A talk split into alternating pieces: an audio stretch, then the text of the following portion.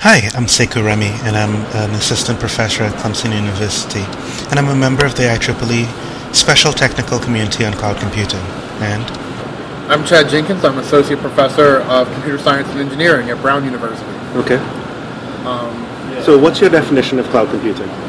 So you know, I I, I don't know exactly. You know, it, it, it's one of those ter- like like the term robotics itself. Mm-hmm. You know, the cloud I don't think really means anything. You know, it feels like you know like the word ro- robot comes from science fiction. It's not, there's no scientific definition for what is or is not a robot. Right. Um, the cloud feels a lot like that. You know, Okay. it's just a you know, it's one of those buzzwords that's out there. Okay. But you know, but I, I, when I think of cloud, I think of like you know the pictures that we have of like you know that you see of networking, you know, like distributed systems or you know or any sort of like distributed you know computing system, where you have like you know one computer on one on one side, another computer on another side of like a, a PowerPoint slide, Right. And then you have this cloud, like literally you go like you go out and, and get an image of a cloud, and you Right. just connect those you know through lines, you connect the computers to the cloud.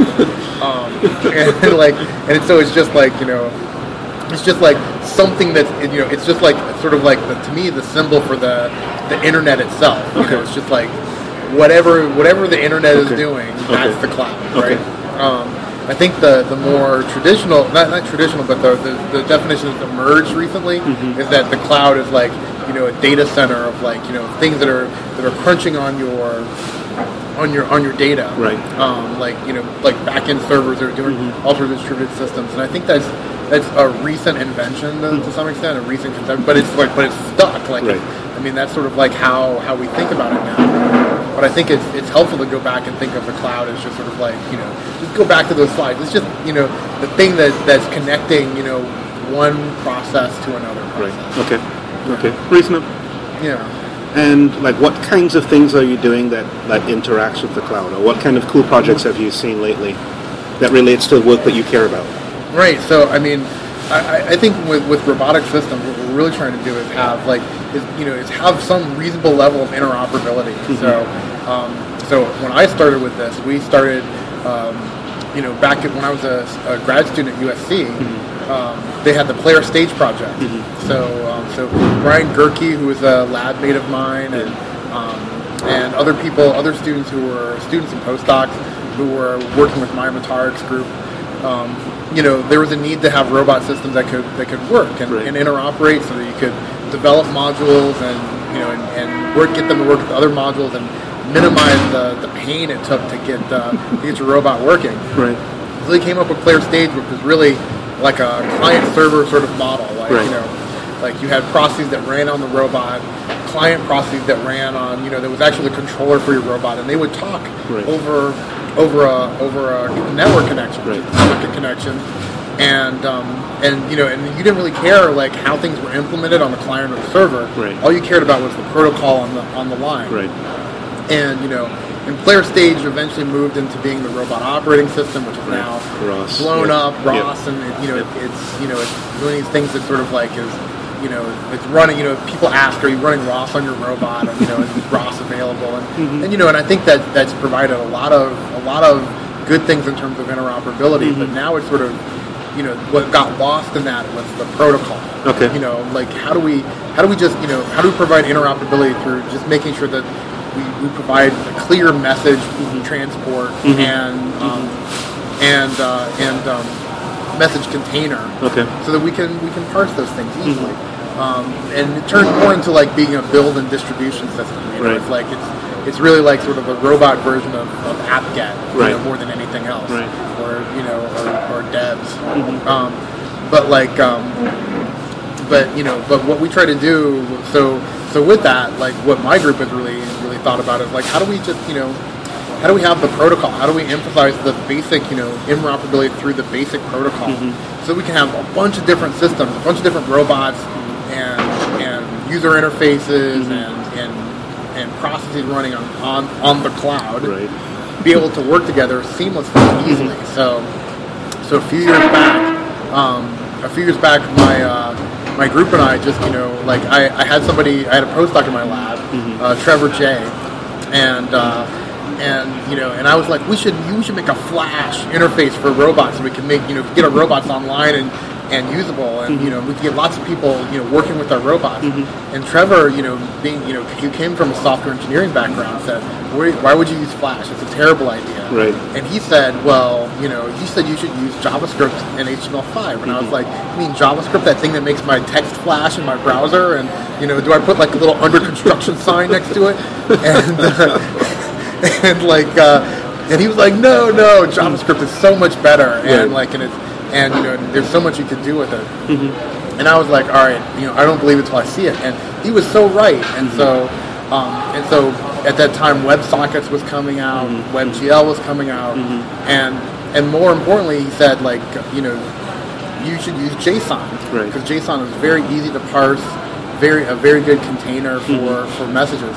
And so, you know, ROS being a publish subscribe system that just Mm-hmm. used um, that just just used basic topics. Right. All we did was we took those ROS topics, represented them as JSON. JSON. Okay. We could transport those over TCP or WebSockets or UDP, Right. and that provided a lot of the basic um, interoperability that we wanted. Okay. So, so with that, we were able to actually, I think, put together a protocol that Mm-hmm. was like, like I think the one of the first protocols in robotics that could be easily interoperated Mm-hmm. between the inter, interoperability between lots of heterogeneous systems. So Right. you know, from your big PR2 mobile manipulator, or Mm-hmm. or um, you know, like uh, you know, big huge like autonomous car, Right. to like you know, basic tiny little robot or Right. iRobot create, Right. an embedded platform, something that's running Ubuntu, Mm-hmm. and more importantly for us, like a web browser.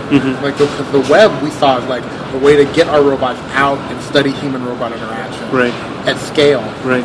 And so, uh, and so, really, since then, you know, we've, we've turned that, we've, we've open sourced a lot of the stuff that we were doing in terms of clients, in terms of protocol itself. And is that robot tools? That's robot robot web tools. Okay. So at the core of that is Ro- is uh, ROSBridge, which is Okay. the, this proto this JSON based protocol that we that we um, that we came up with. Okay. As well as um, as well as you know a lot of front end things you can do like Right. uh, like so you can subscribe you know, client libraries in a number of different languages, uh, Right. but JavaScript in the browser, which is, which is a big deal Right. and um, as well as like 3D visualization and, and things like that. And it's just you know, and that that really has taken off. And Right. So we get lots of usage, a lot of because we release open source, we got a lot of usage. Right. Right. Yeah. Sweet. Sweet. So, what would you want of the cloud?